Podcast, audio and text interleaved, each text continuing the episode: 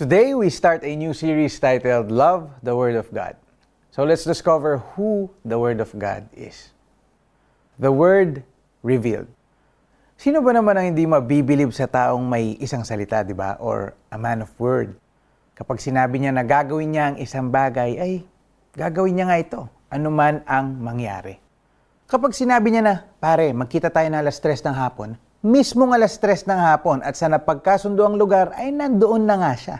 Talaga namang magbibilib ka sa mga ganitong klase ng tao dahil kung anong sinabi niya, ay ginagawa niya. Sa panimula ng Book of John, tinatawag si Jesus na salita o word. Kung babasahin natin ang unang chapter ng Genesis, maintindihan po natin kung bakit si Jesus ay word.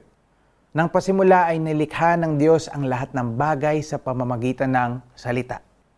Nang sinabi niyang, let there be light, boom, aba, nagkaroon nga ng liwanag at nabukod ang dilim. Bago pa man ang simula ay kasama na ng Diyos ang salita. At sa pamamagitan ng salitang binitawan niya ay nalikha ang lahat. Walang nilikha na hindi nanggaling sa salita. And this word himself is God. Nakakabilib ang salita ng Diyos, di ba? At alam ba nyo kung ano ang mas nakakabilib?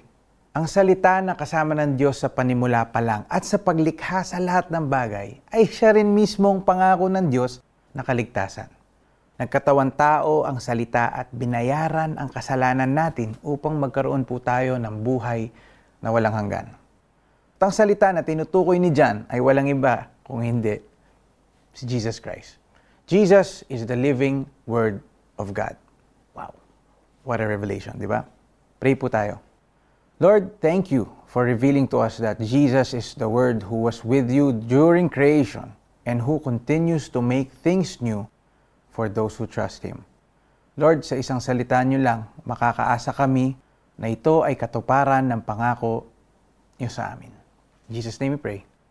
Amen. Application time. Well, we can meditate on John chapter 1 verses 1 to 3.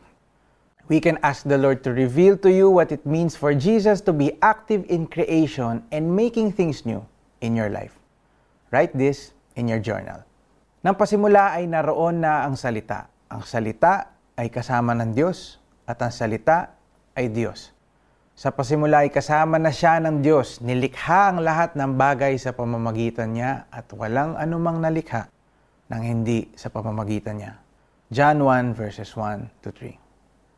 Let's love the Word of God because Jesus Himself is the Word of God. See you tomorrow as we continue this series. So this is Jericho Arceo saying, let's read the Word of God.